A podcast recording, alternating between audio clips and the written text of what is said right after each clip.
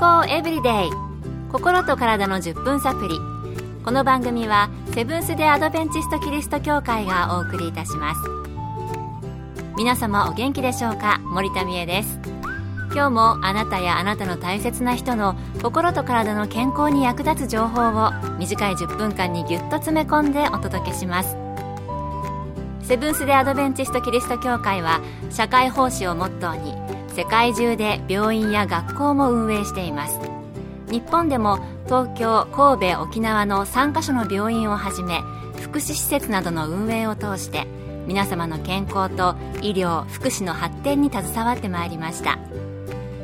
なおこの番組は健康情報番組で医師のアドバイスや治療に代わるものではありません。すでに投薬を受けている方また病院に通われている方はかかりつけの医師の指導のもとこの番組の情報も参考になさってくださいあなたやあなたの家族の中で病院で処方されたお薬を飲んでいる方おられますか？お薬にはいろいろあって、その飲み方もそれぞれなので、正しく飲むのって意識が必要ですよね。今日のトピックは、薬局でよくある質問です。今回は東京衛生病院薬剤科の薬剤師、坂東うららさんのお話をお送りします。患者様からよくある質問で、この薬は強い薬なんですか？というのがあります。とても漠然としていて、お答えするのにいつも困るのがこの質問です。痛み止めなどに関してこのような質問を受けることが多いように思いますが、痛み止めの強さというのは同じ土俵で比べるのは難しいものです。例えば胃に対する刺激が強いですか？ならまだお答えのしようがあります。痛み止めの中にはお子様に使うものと同じ成分のものもありそのようなお答えをするとじゃああまり効かないってことねと言われてしまうこともあれば妊産婦さんに対してこの説明をするとじゃあ授乳中でも安心して飲めますねと言われることもあります。なるほど。私も強い薬なのかどうかって気になる場合ありますね。ただ強い薬って考えてみると確かに漠然とした疑問かもしれません。効果が強いのか、体への影響が強いのか、心配事を具体的に質問した方が良さそうです。答える側も難しそうですよね。次に私が気になるもので、おそらく質問も多いと思いますが、食前、食後の薬、何分前あるいは後に飲めばよいのでしょうか薬の飲み方、特に飲むタイミングについてお聞きしました。まず基本的な質問からお答えしますと、食前、食後というのは、それぞれ食事の30分ぐらい前、食事の30分ぐらい後となっています。食事の直前直後の場合は、食直前、食直後と指示されます。食直前や食直後服用のお薬は糖尿病のお薬が多いかもしれません。血糖値のコントロールをする際に食べる直前や食べてすぐに服用することでコントロールが良好になるように薬の設計がされていますので飲み方は守りましょう。またこれらの他に食感という飲み方がありますがこれはお食事している最中のことではなく食事の2時間後ぐらいに飲むという飲み方です。漢方やお食事に左右される薬などがこの飲み方です。食前食後はそれぞれ30分ぐらいということなんですね。そして食感これは食事の最中ではなくて食事と食事の間食後2時間くらいということのようです。健康エブリデイ。心と体の10分サプリ。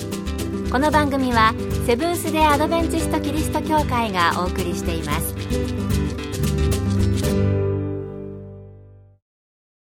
今日は薬局でよくある質問について東京衛生病院薬剤科の薬剤師坂東うららさんのお話をお送りしています。それではカプセルや錠剤についてこちらはどうなんでしょうか？カプセルは飲みにくい場合、もういっそのことカプセルを外して飲んだ方が飲みやすいんじゃないかって思う時もありませんか？そして錠剤も大きい場合は噛み砕きたくなる場合もあります。これって飲み方としてはどうなんでしょう？引き続き坂東さんにお聞きしました。カプセルに関しては胃の中で薬が溶け出して消化吸収されないように特殊な加工がしてあるものがありますので外して服用すると薬自身の効果が無効になったりまた半減してしまうことがあります。錠剤も同じような加工を施しているものがありますので噛むことでそれが壊れてしまい意味がなくなってしまう種類もありますので気をつけましょう。うんカプセルや錠剤そのまま飲み込んだ方が良さそうですね。では最後に薬って食品の消費期限のようなものあるんでしょうか？また病気が治って余った薬がある場合、その薬は取っておいて次に使うことはできるんでしょうか？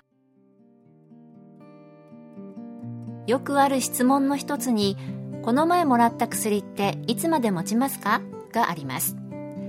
自分の薬局で調剤されたものならある程度の目安はわかりますが、他の病院や薬局で調剤された薬に関しては見当がつきません。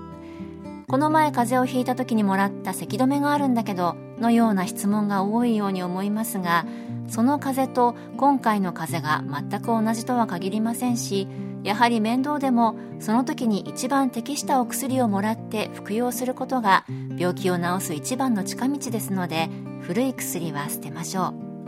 継続的にもらって服用している薬であれば少しずつ余ったりしても必ず処方された順番に飲み切っていくように心がけましょう実は私も処方された家にあった薬使ったことありますあの病院に行きたくないなっていうのとなんとなくもったいないなという思いからなんですけれども坂東さんのお話によると古いものは処分した方が良さそうですね。そして病状を勝手に判断するというのも危ないですから受診した時に出されたその時に合ったものを飲むように心がけたいですね。あなたもお薬病院の先生や薬局の薬剤師の方の指示に従って正しく飲んでくださいね。今日の健康エブリデイいかがでしたか？ここで群馬県の安中キリスト教会があなたに送る健康セミナーのお知らせです。長寿で元気な人のライフスタイルをご紹介する世界の100歳人から学ぶ元気で長生き健康セミナーの4回シリーズ。今回は運動編です。7月14日土曜日午後2時から群馬県のセブンス・テ・アドベンチスト安中キリスト教会で開催します。講師は看護師の山室敦さんと理学療法博士の山室ケイティさん。入場は無料です。